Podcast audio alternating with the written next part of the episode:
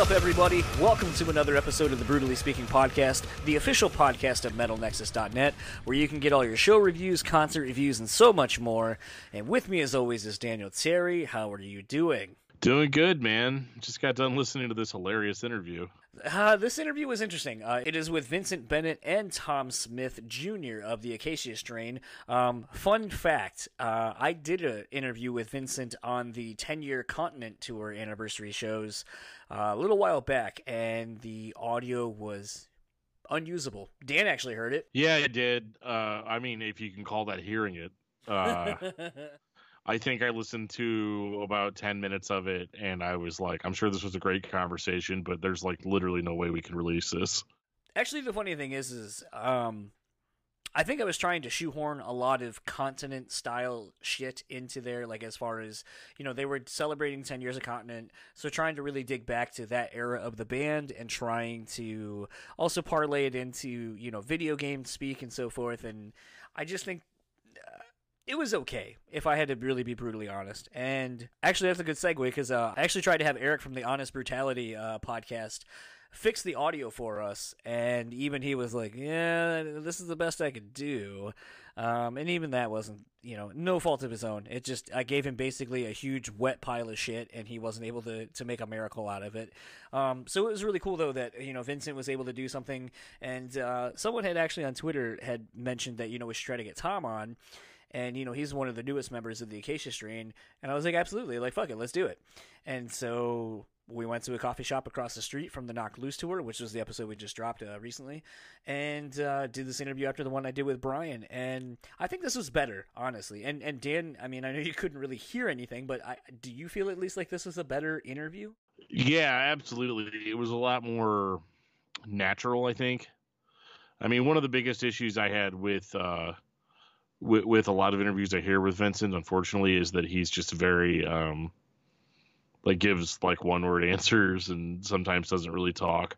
And this one, you kind of got to see a little bit of a different side of him and actually had some like positive vibes to it. Yeah, I think I think that was kind of the fun thing is once I realized I was bringing Tom in, and the fact that you know Tom is a member that has been in the band for I think going on three years now and that basically he provides a really interesting cross section of talking about the band now currently with Vincent, but also being able to talk about the band and what it meant to him as a, as a fan of the band at the time.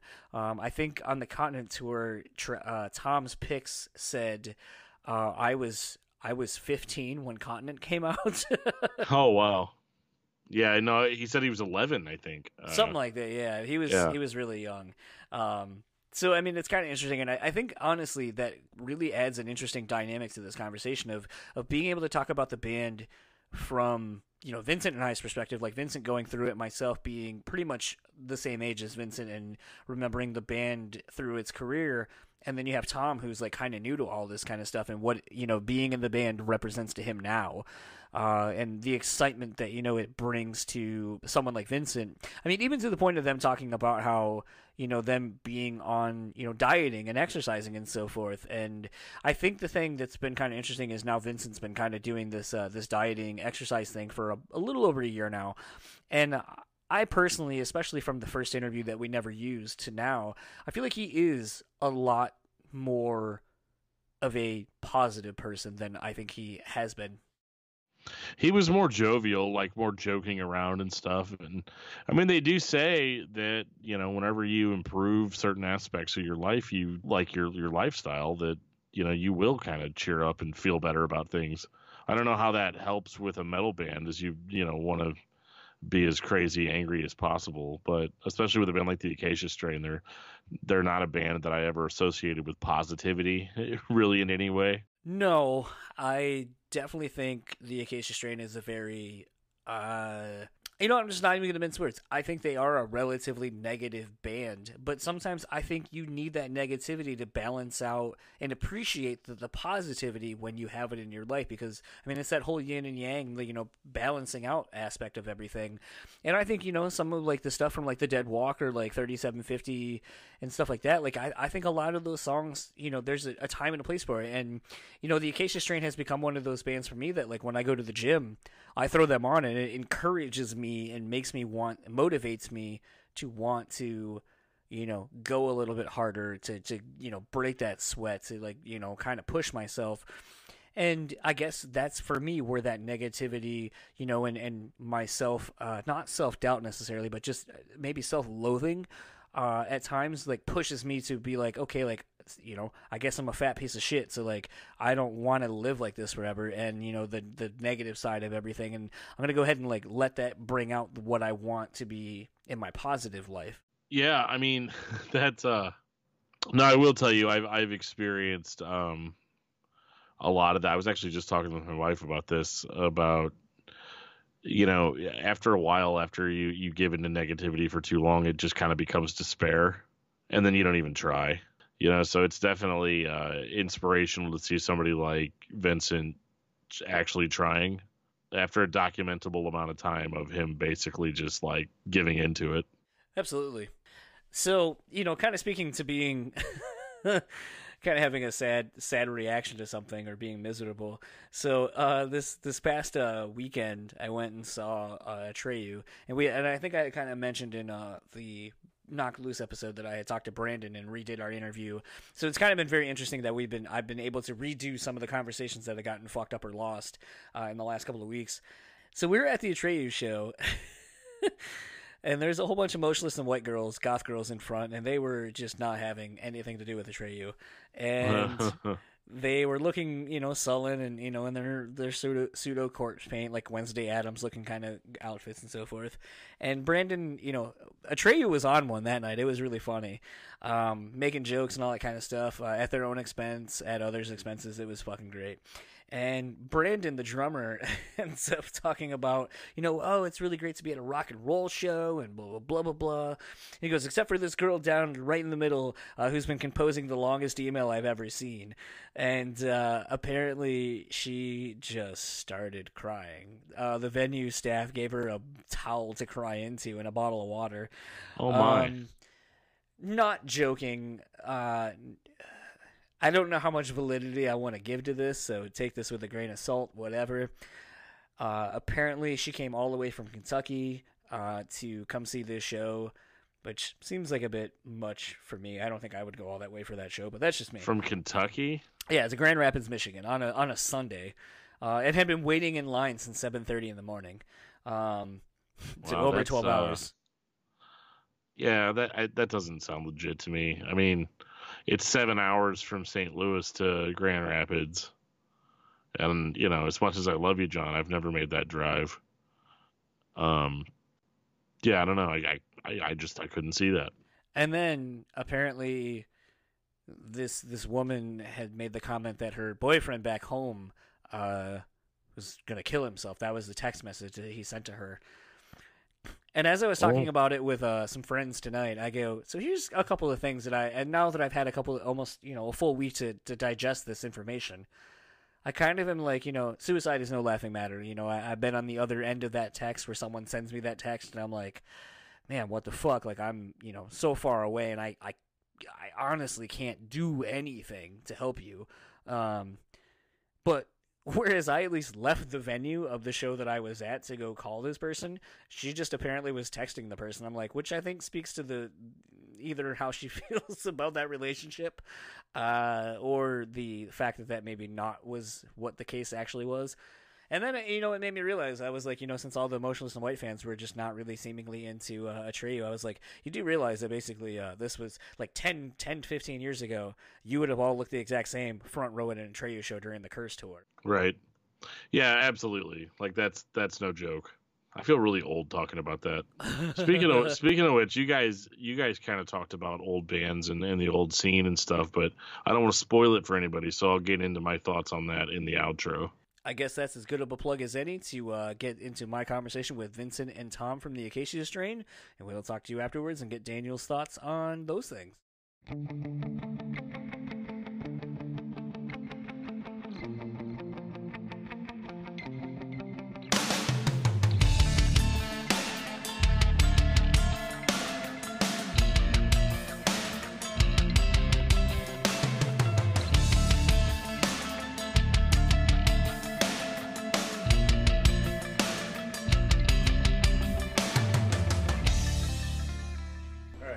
John's Untitled Podcast with Tom, and as usual, nothing's working.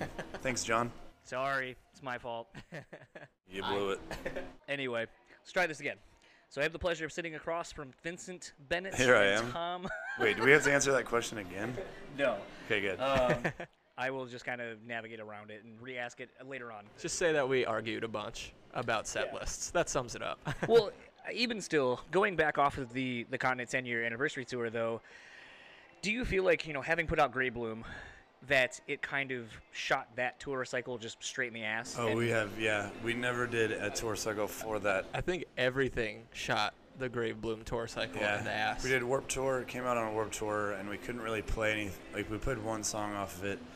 We did Australia, and then we did. Hate, Hatebreed and And we We did. did- then it was all continent. Yeah. You know, it was all continent yeah, for we did an one entire year. one tour without continent since like one U.S. tour that wasn't more or less, based. more or less, much. all of last year was dedicated to continents. So then we couldn't do Grave Bloom, and now we're doing this, which is like we're trying to be like a throwback, so we can't play a lot off Grave Bloom. Mm-hmm. Um, so I think it's just null and void at this point. Yeah, which sucks because I think it should have. It, it's the record deserves a sick tour cycle, but you can't you can't win them all. We'll see in ten years. Yeah.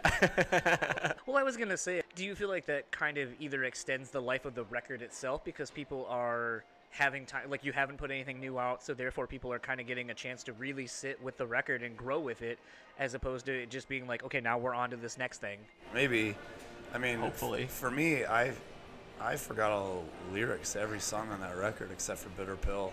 Like Tom suggested, hey, let's play uh, let's play Dark Harvest, and I was like, okay. And then I listened to it, and I was like, what are the words of this song? I have no fucking idea. and I don't even know how to play it. It was his idea, and we're not playing it. by yeah, the we way. are not playing Dark Harvest. I'm gonna bring this up because I went to read the tweet that you tweeted at me and it was gone, so I'm gonna fucking call you out on Oh, it. I don't even know what I tweeted. So basically, I had said, you know, because you were like, we're playing Car Bomb, we're playing 3750, we're playing Brown Noise. Uh huh. And then I was like, oh, you're not playing. Like, aren't you going to be really pissed off when fans are like, no, where's all the continent songs? And then you replied, if motherfu- if a one motherfucker comes up, and that's all I can see on my oh, phone, Oh, okay. and then it was so, gone. So what I wrote was, if one motherfucker asks us to play something off continent, go to hell or something like that. And that wasn't in like a like a dick way of like you We don't just deserve did it- anything We just continent. did it for but an entire we year. played it for Where a year. were you? Like It's and- not like we missed any spots either because we did a Canadian tour, we did a Northern America And it tour, was we did the a full whole US record. tour. We did a tour. The tour, the tour after the burial was seven weeks long, so we definitely came somewhere near you. And we didn't go to Europe. Sorry, but like, I mean, we did enough continent, and we almost didn't play anything off of continent on this tour. And we're still playing two songs off of continent on this tour. Yeah. So it's like So and I guess I probably deleted it because uh I don't know. you're a dick. I'm, I probably I I don't know. People get pissed and I don't want to get canceled. yeah, it's really easy these days. yeah. it was really funny though, because like I had just got done talking with uh, Chris Roetter from Like moths. yes, He's the homie. but like Moths the Flames, yes, and. You know, basically, he had tweeted the same thing. He's like, "Here's our fucking set list. Stop asking me what we're playing." And then when people were like, "Why aren't you playing stuff off of the last record?" And He goes, "Most of the band wasn't even in the fucking band at this point." Well, that's why the other day I tweeted like all capitals yelling at everybody, "We are playing Car Bomb, Brown Noise, and 3750." Because people ask for shit like that, and then when we play it, They don't care. stand there with Yeah, their they mouths don't open. care. And it's like maybe if they're prepared and they know that those songs are coming, they'll revisit them and know what the hell song we're playing. But People always ask us to play songs off of 3750 without actually realizing what songs are off 3750. They're mm-hmm. just doing it because they want to feel like, oh, well, I'm an OG. Yeah. I've been around since the beginning. But in reality, they don't care about those songs anymore because they are old. You know, like the songs are old, old. the people are old, and it's like, I was 11 when that record Yeah, came out. exactly. I don't give a I, well, I do now, but I didn't give a damn about that record. So like when people my age are saying that stuff, I'm like, dog, I know how old you are. like you may maybe it was like your first real like love, but still, you, then you should be there knowing the songs and going crazy. Exactly. Those are the young kids that should be like giving a shit. I've seen more old dudes on this tour moshing for those songs than young kids, though. Yeah. So it's fun. I guess two things to that. One of which you I doubt you would have toured or been around when this venue was around. So Vincent probably will remember this. Skeletons. Skeletons Yeah, used let's- to sound check the levels to the PA to that record. That was one of the. That was one of the. We played there one time, and it was like the middle of winter. Psyopus, uh, Jaffa Cowboy, Doth, you next Tuesday. and See You Next Tuesday. Yep. And it was freezing outside, but really hot inside, and the sweat, like the condensation on the inside of the building, was turning to icicles in the doorway. It was fucking crazy how like the the difference between the temperatures was just like making the room swell. Um, but it was awesome. It was that was, that stage was way too high for people to be stage diving off of, but they did it anyways. Yes, it was. Um, you know, this isn't a question I had, but like just in the flow of conversation, is it weird to you? I mean, this is a perfect kind of Venn diagram of, of the kids who are coming to see you guys now. Where you know you're saying like when that record came out, I was in middle like middle school, freshman year of high school or whatever. So maybe you're just kind of starting to get into hardcore, metalcore, whatever, heavy music as a whole. Adversely, I think you and I are roughly around the same age. I'm gonna be 35 in like a couple months. Yeah, So I'm old. Yeah.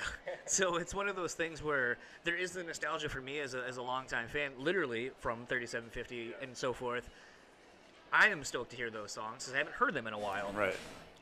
Is it interesting to you that f- there seems to be this new culture of people who just want to relive a time frame that they weren't a part of? Yeah, it's very odd to me because I was there and I saw the weird shit that happened and all of the terrible bands. Like, I was talking to David from Sanction, like the first day of tour, and he was like, "Oh, this band's sick, that band's sick," and I'm like, "No, they're not. like, those bands are terrible. They didn't even know how to play their instruments." And he's like, "I think it's just like kids are hanging on to something they they thought they think is was cool, but in reality, it was just kind of dumb." You know, like I don't even remember what bands he was talking about, but like a lot of the bands he was mentioning, I was just like, what? Like nobody liked that band when they were a band. There's no way you like them now. Yeah. You know?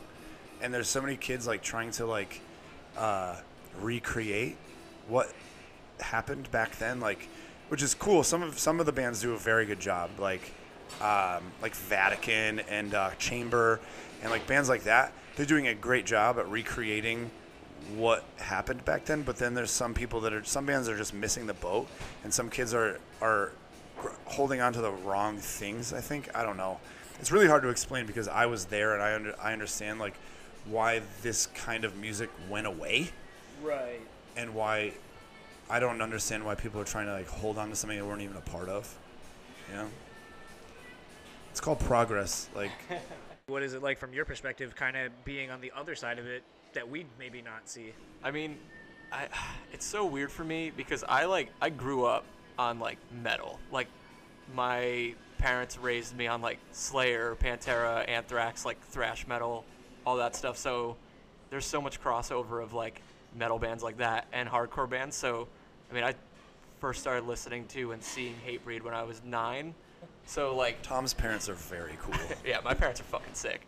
Um, but yeah, so I don't know. Like I feel like sometimes I'm out of the loop with people of my own age because of that, and it's not necessarily like a oh I had a cooler upbringing because there's like there's a ton of bands that I listen to now that I missed the boat on. Like I didn't listen to like I don't know like I can't even think of, of an example, but there's a lot of bands that kids grew up with and were influenced by cool shit that I missed out on. So it's kind of like this weird moment of I should be in the loop of what a lot of like people my age are dealing with and like that fake nostalgia that they kind of have, Right. but I don't totally feel that way. I don't know if I'm like even answering that question properly, but No, I think you are. I mean, in as much as you can for not be sort of being around it and, and the peripherals of everything. Yeah. Versus kind of. I mean, I guess I can understand like kids hearing a band that they're never going to be able to see. You know, like as the sun sets or uh, blood has been shed or something like that, and being like, "Fuck!" Like I, I, I was born too late. You know, I want to. I want to start a band that sounds like that because I never got to see the bands. I get that, and I get kids gravitating towards that because those bands were good. But then the then bands that try and recreate stuff that bands like I said, bands that no one liked when they were really a band, just because they have a record out and they stumble across it, just because they're like in like seven levels of Spotify, like you may likes, like it doesn't make it good.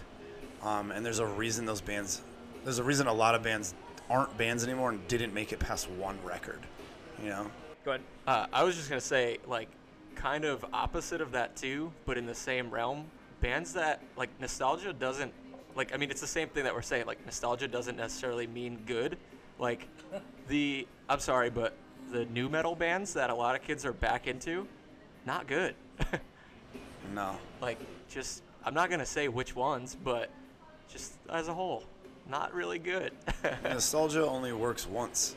You know, like people like like people our age, my age, uh, they they like the bands from their childhood or from their teen years because it was their first time hearing anything like that, and they were young, so everything was new and everything was everything was great because you have all this energy and and everything is brand new, and like fast forward 20 years and you're still trying to hold on to that, it's like doesn't really stand the test of time because you're not young anymore. You can't relive it for the first time again. So, better make more memories and make new nostalgia by listening to newer bands and hearing that for the first time and being surprised and excited for something for the first time again. And and people confuse like the oh music was better when I was a kid. No, it wasn't. You were just a kid and you thought everything was new and everything was fun. You know. Music is better now. Trust me. It sounds a lot better now. Um, you know, kind of speaking a little bit to the nostalgia thing, something I'd kind of mentioned in one of the, the last time we tried doing this was somehow I got on the topic of, of uh, stumbling across mutual friend Chris Fox uh, finding a lyric that carried over from one record to the next uh, in a song. And you had made the comment, you were like, oh, I've done it. I did it too. Or I've done it. Do it all the time. And so Extremely lazy. The interesting thing is is I started looking up the lyrics to every fucking song of every record, Uh, and I found certain things that were similar, but not at least in the way that Fox did it, where it was like literally verbatim the exact Right. same thing. uh, So it made me wonder if either I went on a complete fool's errand and you and you didn't do it exactly that way, where it's it's the exact same lines, because I found a lot of similarities. maybe there's just similar. Maybe I'm a liar. Maybe I'm a compulsive liar. I was just gonna say though, in light of that, I've never written any of these. All the lyrics are just I just take off the internet.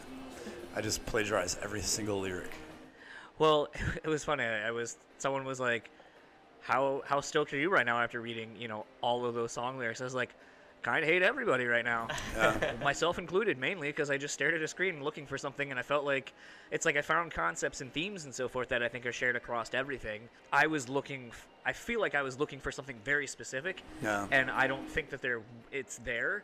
But with that being said, I'm not going to waste this opportunity to be to ask, since a lot of people won't probably take that deep of a dive to go look through your lyrics and kind Yeah. of see what everything is going. If there are reoccurring themes, concepts, even shared, you know, maybe a shared universe of sorts Yeah. uh, with with some of your lyrics.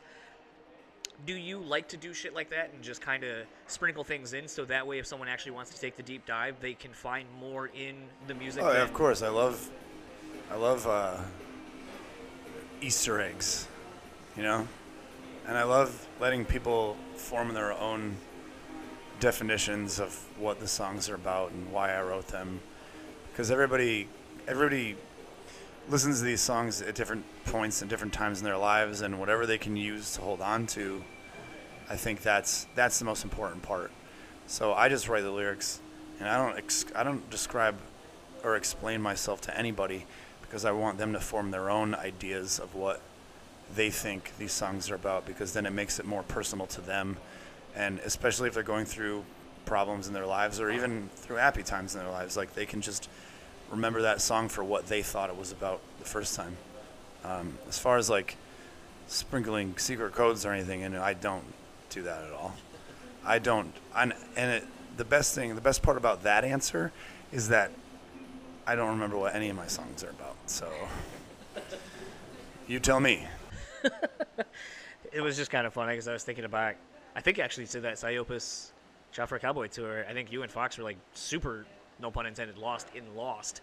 Uh, when that was still like the new show at that Sure. point. So it was just like one of those things that I was like, you know, I bet if you got some time in your hands, I bet you'd be like, and like a lost clue, I'm just gonna sprinkle some shit in here and no, no lost clues, but definitely like, definitely quotes from shows and I don't know. There's like Simpsons quotes in our songs. You could find those. Go ahead. We had talked about the, the, the birds before that are on, on every of the, all the album record album covers. Album records. I actually was trying to see if maybe there were even some inadvertently on some of the other ones. I think there actually is a dead bird on Continent on the left hand side of the record if you're looking at it. Okay. no clue probably. No idea. Do you know what the birds represent? No. It's just a, a fun carrying on. I that give Justin ideas, and he runs with it. He interprets it his own way. I don't like to. I don't like to disturb the artistic process with my own opinions, so I let him do whatever he wants. You can ask him. Adversely, what are some of the interesting fan theories that, of why they exist? I have no idea. I like to just say that we're big Portlandia fans. Yeah, we put that a just bird put on. birds we on put everything. Birds on things. That's like, I was excited to hear what he said just now because I don't know what the hell the reason for the birds was, but I'm like, all right, cool. Um, My theory still holds up. I was telling Tom about this band like probably a half hour ago called Budgie. This old 70s like rock band called Budgie from Wales. And they put birds on all of their records because their name is Budgie. And that means parakeet. Um, and Tom asked, Is that why we have birds on everything? And I, I was like, Yep, that's why. Because of Budgie. We could go with that from now on then. Because of Budgie. And Portlandia. It's Budgie and Portlandia. Are you kind of thinking of starting to put something else out now? Because like we were kind of talking about the nostalgia tour, basically. Then Grave Bloom not really getting a fair shake. So it just kind of feels like the last like two years or so has kind of been almost a wash for you. As We're just going to as, like, re record the Dead Walk in 3750. I mean, maybe if you re-record or uh, Sunset Clauses up on that, I guess you could do that. Yeah, we're just gonna re-record all of our demo stuff and like p- stuff people uh, always ask me about instead of putting out new music. I'm completely kidding, but you looked real serious about that, so I have to mention that I'm kidding. Uh, Tom, what are we doing? uh, Some stuff. We have Are stuff. we We're allowed to talk s- about stuff? No, there's stuff happening. stuff. I guess the interesting kind of thing, and, and something that's been kind of a focal point on the podcast lately, is with the industry kind of being what it is now, where it's more, I guess, single driven and kind of just constantly hmm. being out in front of people. Do you guys feel that full lengths are still a viable option as far as for a band, or is it more EPs? I think at I this think point? putting out records is for us is stupid. Yeah. So dumb. Put out a new record and people don't give a shit about it until five years from when it comes out.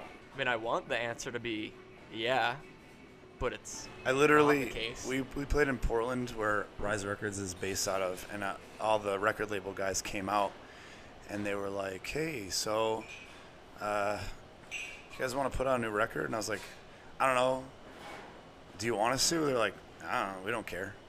And that was like the first time I've ever talked to a label. Like, man, we don't give a shit if you put out new music because it's kind of dumb. for me. I'm Tom hasn't been on an Acacia Strain record yet, so he Yeah. would love to do it. I that that's what I, where I'm kind of at. Like, I joined. I was filling in when Grave Bloom was being written, and then like a week after it was recorded, I was asked to join the band. So yeah, I'll go to hell on that one. Um, but yeah, for me, I want to be able to put out new stuff and as I guess my pride and as a writer to be able to hopefully help write a new Acacia Strain record that gives people that same feeling that the old ones do. I mean, I'm sure that's what every guitar player before me had as their goal, but I don't know. We definitely have ideas, but it's nothing that anybody is going to expect yeah. out of any band, especially us. Yeah. Like we're, we're the ideas that we have and the things that we're doing right now are unlike anything we've ever done before. so basically, we're gonna put out a record that everybody hates. Yep, and that's what we want to. We want to put out the record that we want to put out, and if So you're going full pop, like Bring Me. yeah, there's a lot of singing on it. Yeah, I think I mean as far as like my from my perspective with this band is like it's obviously a different band than when it first started, you know? So when kids are like asking for like the Dead Walk style stuff for like 3750, it's like one, yeah, it's just different people, but even Vincent and Kevin too. Kevin's been in the band for 15 years. Like they're different people, so they don't want to write the same stuff. They don't want to put out the same stuff. And me as a listener too, like when I first got into the Acacia Strain my preference of music is completely different as to what it is now. So it's like one of those things where we obviously want to put out new music and make it be something that everyone cares about, but we also want to express ourselves in that way, you know. I guess maybe before he comes back and shits on this, but uh, do you feel a, a interesting sense of I don't want to say nervousness, but do you feel like there's a lot on you to prove as the new guy that maybe can quote unquote save the band or whatever? I I probably put that on myself more than anybody else has, just because most people still don't know who the hell I am, and I've been in the band for three years. Um, but yeah, like that's I've been me and Griffin talk pretty frequently, even when we're not on tour, and uh, like about the band. Like me and Devin obviously bullshit nonstop, but like Griffin and I are always talking about the band or music in general. So for me, that's like a big thing for me to prove to at least myself, like to put out a record that I think is as good as those, and that makes me feel the way that those did.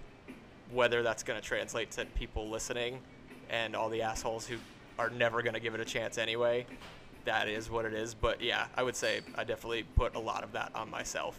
Does having this, does having someone like Tom in the band that wants to feel like he has a lot to prove to not only you but your long-standing fans, does that kind of reinvigorate you to maybe have that spark that maybe you guys did 10, 15 years ago that kind of going back to that sort of nostalgia thing, but more just, you know, you're kind of talking about how no one gives a fuck about new records. So why do it? But does maybe having him be like, man, I got this fucking sweet riff, and him being really Oh, excited, um, it's definitely you? awesome having someone who's younger in the band who understands like what's going on in, music around us. Because I always have, even though I'm old, I feel like I always have my finger on the pulse. Like I have to. You have to. If you're in a band, you have a responsibility to understand everything that's going on around you at all times. A lot of people who are older just get so burnt out and so tired that you just go through the motions and write the same record over and over again. It's like, what's the point of doing that?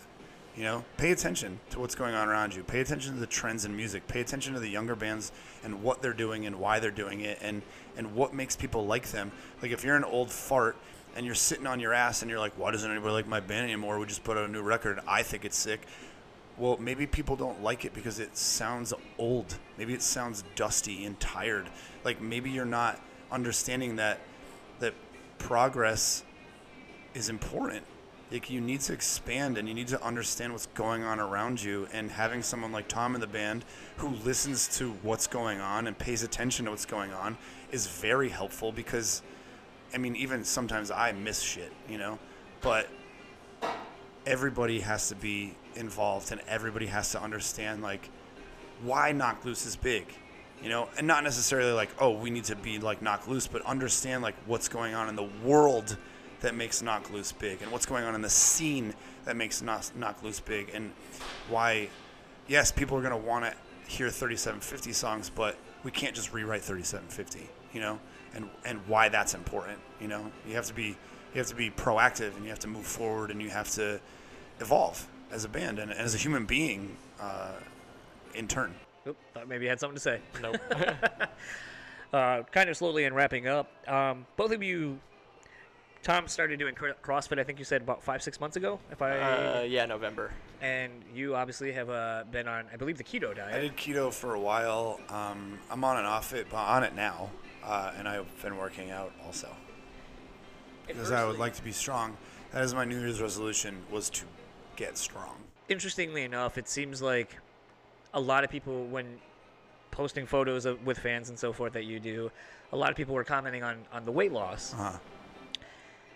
For someone that I would say a lot of people would predominantly just based on the band aspect of your life Uh-huh. is a negative person. Sure. Does it feel good to inspire people to want to put positive change into their lives? Absolutely. I'm, I'm a different person than I was like even a year ago. Yes. You know, um, I changed a lot about myself. I changed the way I eat. I changed the way I act. I changed what I do on a day-to-day basis, and even changing the things that you put into your body will change your mood and your brain, and uh, and it, it motivates you even more to be more of a better person. And I, I look back and I realize like I've been doing this wrong for a very long time, and even like re re playing old songs that we never played before, the continent songs. I'm just like, what the fuck was I talking about? Like, why was I saying these things? And, it's all metaphor, obviously, but it's like, why did I go about it in this way? And I'm not discrediting anything that I said, but it's just like, I'm a different person now than I was 11, 10, 10 11 years ago. So I'm trying to do better by myself and do better by our fans by saying, hey, you don't have to yeah, sure. You can be sad. You can be mad. You can be whatever you want. But at the end of the day, you have to look at your life as like a. You have to look at your life as a, is is better than you internally think it is because it's definitely better than you think it is. Everybody's life is definitely better than they think it is, and it can be better than you think it is just by changing one or two things in your life. You can change your entire outlook on on everything, and and that's all it takes. So I, I f- I figure I have to I have to say something about that, whether it be on stage or online or whatever. Um, but it's definitely helpful to be vocal about changing what you can change, how you can change, and and the outcome of all of that change. I, I mean, I definitely one agree that Vincent and myself are different people from even a year ago. I think we speak uh, probably Vincent and I like with each other the most about like what we do to try to grow personally, and uh, I mean, I think uh, the, probably at the basis of a lot of the stuff that I try to do to like be vocal about with fans or just with people in general is like you got to kind of in the at the base of it, you got to get over yourself, you know? Like put your ego aside from everything, whether it's like with music or even just something as simple as like going to the gym or something like it's always some kind of underlying fear of like not having control or not looking cool in a certain way that prevents people from progress like progressing as a person. So for me like I try to post online that I'm like working out on tour so that other people who are touring musicians can do it too or like people who like fitness and are worried about touring cuz like if they're serious about that they could see that you could do that too like I think at the base of all of it is like once you can look past your own ego and how your view like your view of how others view you you could do a lot more than you think you can. And affecting change in yourself like it affects the people around you too. Like just by just by me being in a better mood all the time everybody in the band is in a better mood all the time. I realized i was bringing everybody around me down by being miserable all the time. And and i don't want i didn't want to do that. So i have to be i have to be the positive change in myself so i can be the positive change in everyone that i surround myself with. And in doing that you you you get you get rewarded and you don't even know it. You know by being happier and by like being uh, proactive and by going getting out and doing stuff you're rewarded by stuff that you didn't even think would happen you know? Like it just comes at you.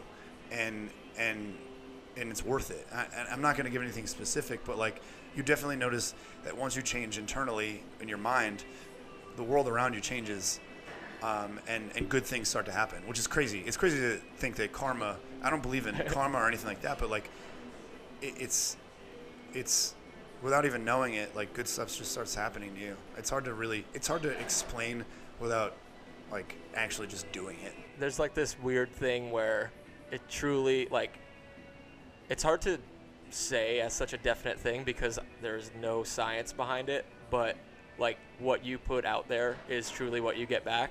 Like if you're fucking miserable all day and you treat everybody like shit or you treat yourself like shit you're gonna get nothing but shit back. But if you can put like if you can flip your own perspective because that's the other thing is like you're in control of how you feel like something that anybody could say could offend you but you could choose to not let that offend Right. you in that sense You just sit back, mind your own business, and worry about yourself. You know, like that's Yeah. a big thing too. Right. Yeah. I don't remember. I don't think I asked you this before, but do you do you write just constantly, like uh, to to just write? Me? Yeah. What do you mean?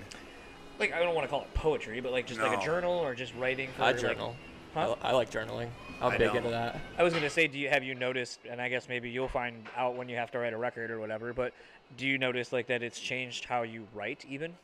Uh, I mean, I don't have any like as far as like lyric kind of stuff because No, that's not even never that. Just, me. just I mean, I think even in journaling or whatever, like you might notice like oh, I like you would tend to focus on the negative aspects of something in your day, like oh, this didn't go my way, my fucking tire blew, and Oh, totally. world or Like- whatever. And now you're like focusing on completely different aspects of, of your life. Hundred percent. The reason I started journaling was because I was so miserable and I was like afraid to talk to anybody about it. So like journaling was like my first step into helping myself, which then turned into like I don't know, seeing a therapist or like getting anxiety medication, which I like to be open about because I think people it's such a negative stigma when it shouldn't be. But um, yeah, I think journaling for me I don't do it consistently still, but that was like a super important first step to me to being able to better myself. And even like my girlfriend is real into like self improvement stuff like I am, and she got me this notebook that's like I, I would force myself every day to write down X amount of things that I was grateful for throughout the day, even something as simple as like a sick cup of coffee with, or like a sick conversation with my friends. Like, you, when you have that in front of you, you can look back at it and be like, okay, this is what's going right versus me who thought everything was going wrong, you know? Last question: We just uh, wrapped up WrestleMania two days ago, Two days, yes, two days ago. all seven and a half hours of it. We didn't watch any of it. No. Nope. I only knew that it was happening because Bo from Harm's Way was watching it on his phone on stage. See, I, I don't follow wrestling anymore, so I'm useless for this question probably. Well, I was just gonna say, because I, well, obviously you're wearing the Austin 316 uh, lanyard, but I was gonna say, you know, Kofi Kingston, they basically rehashed the Daniel Bryan storyline from three, four years ago. I heard that Kofi won, and that makes me very happy because I've been pushing for Kofi since I don't know 2009.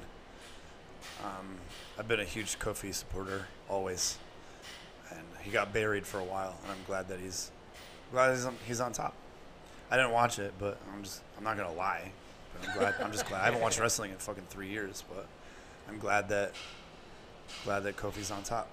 The question actually was gonna to end it was gonna be if you could do a theme song for anyone now that wrestling is, is so wide open with independence, AEW, and all this kind of stuff, and a lot more people kind of coming and being more vocal, you know, like a Seth Rollins being into metal and stuff like that.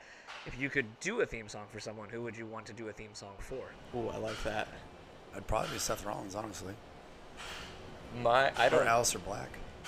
I mean, mine would be just who I looked up to when I was a kid and followed wrestling, but I would love to write like a Converge style song for Jeff Hardy or a Doom song for The Undertaker. Those were No always Kid my Rock two. for you then. No, he'd go to hell. Also, Biggie Langston. I would write a song for Biggie Langston. That would be interesting. Yeah. And uh, lastly, where can everyone find you guys online? uh, my, Twitter, Twitter Yeah. and Instagram. That's what I was gonna say that. T Smith underscore W A V for Twitter and T Smith six seven eight for Instagram. you can follow me on SiriusXM Liquid Metal. Uh, hey Vincent, what band is that? If you don't know my social medias, that's fine. I don't care. I want followers. I want to get up to Vincent's level, so follow me. Know that I'm in the band. I, I do find it amusing that you changed your Twitter, not the handle itself, but the, the whatever the fuck it is. The Name. Yeah, I guess the other name that's not the name. or is that going to be a new trend for every tour? Uh, I'm gonna change it in a couple of days because uh, I think people think I'm actually Brian Garris. I think you're you're a big seasonal. yeah, I love name seasonal. guy. Yeah. I've had the same one for like four years. And uh, actually, lastly, how is the coffee gone over? Oh, Uh, uh, I don't know. I think really good. I was actually just talking to Kurt earlier. I think good. That's that's the best update I have. I think Yeah. good. I, I have a friend good. who got it and they said it tasted good. So Are you? it's were- good. Tastes Did like you guys have a big hand in, in making it, choosing the beans and the flavor profile you wanted? Uh, we had a big hand in choosing the name and the artwork. Yeah, it's like my one of my good friends is like running the company, so he kind of had like this layout sort of ready, and it was like we just had a hand in how it was produced and What it looked how like. it was put out. Yeah, Okay. like the rollout of it. Fair enough. We uh, are sponsored by uh, Nick Mirusso from It Dies Today, the old drummer for that band. He has a coffee company, as does everybody now. Cool. And uh, I was going to give you a bag. And maybe if you guys had some of yours, I was going to do a swap. Sorry, we don't. Yeah, we don't have ours. Well, son of a bitch, you're going to get coffee anyway. Uh, thanks again for taking the time to do this, and uh, looking forward to the show tonight. yes, thank you for having Thanks, me. John. So that was my conversation with Vincent and Tom of the Acacia Strain in a nice coffee shop across the street from the venue. Uh, I will say my chai latte was just okay, but uh, the conversation I thought was pretty good. And uh, something we talked about in the intro that Dan wanted to talk about more in detail now that you've heard the conversation is uh, nostalgia and it being attached to you know looking back and maybe sensationalizing that thing. So Dan, uh, I know we hint we touched on that. We hinted at it in the intro. Go ahead and tell us your thoughts on that. Well, so there was a part of the interview where you guys were talking about old bands and how people are how either new bands are trying to recreate the old sounds or or to imitate older bands or that fans will, you know, kind of latch onto something that's really old and nostalgic and how they kind of just act like that was like the height of music. And I I thought that was really interesting because people do that and I think I think I've been guilty of that myself. But one of the things to realize is just because something is nostalgic doesn't necessarily make it good. Just because you listened to it back in the day doesn't mean that it's good. Um, and I think that, you know, a lot of us can kind of relate to the opposite side of that. Like, look at your parents. Um, you know, for years and years and years, my dad told me that Jimi Hendrix was the greatest guitarist in the world. Um, and, you know, yeah, whether that's true or not is, you know, totally up to him. I mean, obviously it's subjective, right? But like, I never enjoyed it, and I I didn't ever enjoy his guitar playing, you know, more than like a, a modern band that I liked at the time. Um, and so I think in a lot of ways, us like thirty year olds, thirty to thirty five year olds, are getting very much like, well, uh, it never got any better than blood has been shed, you know.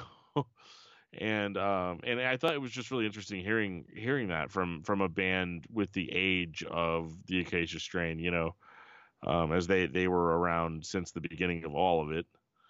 And um, anyway, to get more specifically to my point, uh, his whole take on just because it's nostalgic doesn't make it good is so true and something that I've really experienced a lot in the last two years doing my other podcast because like we'll start with a band like I'll I'll pick like I pick all the bands on that podcast that we talk about and I pick them a lot of the times based on my own personal experiences with listening to them or the nostalgia I may or may not have had for them and I hate to say it but like a lot of the time I'll listen to it and be like wow this gives me a nostalgic feeling but it's objectively not good and uh and so it was really cool just to just to hear just to hear him say that because it was very it was very validating for me. Now i wouldn't go as far as to you know say that you know all the new metal bands suck uh, you know which was something that was that was said or i'm sorry. For the most part those bands that kids were into when they were younger the new metal bands are all actually not good. I disagree with that statement wholeheartedly but maybe that's because I'm just one of those people. I think it's got to be tough. I mean, the the thing is, is I mean, like, I, I kind of do wish that part of the Acacia Strain episode that I did with Vincent previously, where we talked, you know, 10 years continent, looking back on 10 years of the band, that record specifically, and so forth. I do kind of wish there was parts of that that I could have saved. Um, because I, I feel like what's interesting is Vincent very much, you know, had made the comment that, you know, he he doesn't think nostalgia tours are, are worth anything, and you know that looking back and, and celebrating something that already is as opposed to what was or what is currently, you know, kind of devalues what's going on because you know why if you're still a band that's moving forward, then why would you want to look backwards? Um, so I mean, for for that, you know, I think we did kind of touch on it a little bit though, in the fact that he was like, you know, we're playing a couple songs off of Continent, even though we just literally played the whole fucking record, and people were like, why aren't you playing this one? Why aren't you playing that one? And it's like, dude, you just, we just spent so much time playing that whole record. Like, where the fuck were you? And I totally agree. But on the flip side of that, it's like I feel like that really shot Grave Bloom right in the ass because like they released Grave Bloom and then all of a sudden it's like now we're doing this 10 year anniversary tour and then toured it a shitload and then now they're doing you know going back to a normal touring cycle. And it's almost time to probably start thinking about writing a new record. And it's like well you didn't even really get to give the new record a fair shake because you were in the midst of all this nostalgia. And it's like that's kind of got to suck like having one foot forward but taking two steps back. Yeah, absolutely. And it's kind of weird too, you know, and that a lot of people will request like play a song off your first album and then you start playing it and then they're like they have no idea what it even is. Um I found that interesting because like I know so many people that will tell me that they love a band and they loved them since their first album or whatever and then you kind of start realizing that like maybe they really only like like two or three of their albums later on but just feel like but feel like if they're to ask the band something on social media that they have to like throw out some sort of like hey look at me i'm just from the beginning. I i, just, I don't know why but i just thought that was hilarious. I will say when I saw them, uh, they, I think the yeah, no, literally the first song of their set was uh was uh whoa shut it down, and I like immediately like took off my glasses, my hat, like everything, handed it to my wife, went to go went to go crowd surf during that song. But like the crowd was like so dispersed enough that by the time I got to an area where I was like, okay, like I, I can crowd surf from here, I was a person Yeah. away from the barricade, and I was like, never mind. but it was pretty cool to see people like getting down to like hard bomb and brown noise and stuff like that like i mean i i don't know it's kind of interesting like because you know like you know we got we've gotten to interview these bands you know they talk about like you know playing songs and people don't seem to give a shit about certain songs and it's one of those things like I, I don't know if it's a geographical thing because like I notice when the old songs get played, I notice the old dudes like and the old fans like seemingly getting into it. So I don't know if like we're the anomaly on the tour or what, but like I can definitely say like the old songs went over just as good as the new shit. And I don't know, it- it's it's really it's just kind of it's interesting to to be a fan of a band that's got 20 like you know like I said in the intro, I just went and saw Atreyu and they played something uh, a song I hadn't heard uh, since they had put out a Death Grip on yesterday, and it was one of my favorite songs on that record. And they haven't played it, I think, since that album came out initially. And the crowd kind of was more or less like, "Meh, this is a song." And it, it kind of just becomes this thing where it's like, I guess as as bands continue to go on, and you have such a, a wealth of, of you know discography to to choose from, that inevitably you're gonna appease some fans and, and bum out others. And I don't know, do you cater to the fans that have been around all the time like this whole time, or do you cater to the fans that are newer and probably keeping you uh, relevant? That's a tough question because the people that that support your newer stuff are who's paying your bills, whereas you know the, the old fans are the old fans. Like they're either die hard with you till the end, but typically die hard fans really aren't so die hard. They will turn on you in a second uh, if you if you change at all. And so I, I think I'm not even trying to answer the question because there is no answer, but um, just that I, I think if it was me, I, I would just do whatever I wanted. yeah, which which it appears to be, you know, the case. And I did love the fact that uh they echoed like later that night, you know something I kind of mentioned on the Knocked Loose episode, and that Brian mentioned was that you know Vincent said that you know oh uh we're gonna take it on this tour, and then when they were on that tour, he's like you know there's gonna be a day you're gonna take us out on tour. And what was cool, and I was actually saving it for this episode, is uh, during Acacia Strain set, Vincent said that exact same thing. Like he was like, "We took this band out a couple years ago on the, one of their first tours, and you know we were blown away by them, and blah blah blah." And like I told them then we were gonna open up for them at some point and you know they were like oh no you know you know that thanks but like you know that's never going to happen. And he's like and here we are and you know like you know they could have taken out anybody but you know they chose to to take us out and so forth and you know i just it was really cool between them harm's way and like everybody on that tour like you just really got this sense of of camaraderie and everyone like wanting to be on tour with one another and i think you know I've kind of lucked out recently that a, a, lot of the interviews we've done where we get to interview like a, a half of the package or most of a package tour, everyone just gets along with everybody. And it just makes for such a great tour when everyone actually gives a shit about hanging out with the other bands. And man, I just I, am really like I'm kind of bummed. Like I've I've realized in looking at tour dates and routing and so forth that a lot of the same tours I get to see, you don't uh, like they come nowhere near you, and I always feel right. bummed because I'm like, man, I really wish you could go to this show too, or see this tour and and see the camaraderie on these tours that I get to see firsthand. Yeah, it's cool, and I really wish I could get back. I could I could see more shows. Unfortunately, a lot of the shows that I see are always like legacy bands, like the ones that go on on tour. I know legacy bands is like now in my vocabulary after the uh after the Knocked Loose interview but uh, you know, I typically tend to see that, and so I think it's cool. Um, I think you've just got a much better music scene where you're at. Um, but it is cool seeing seeing the camaraderie and everybody just kind of being in it together and just being friends and hanging out and making the best of a situation, which you know may or may not go well. Like nobody really knows. Speaking to the camaraderie, uh, we are going to end this episode as we always do by giving plugs and shout outs uh, to everybody. So if you would like to keep up with the Acacia Strain, you can find them on Facebook, Instagram, and Twitter at the Acacia Strain.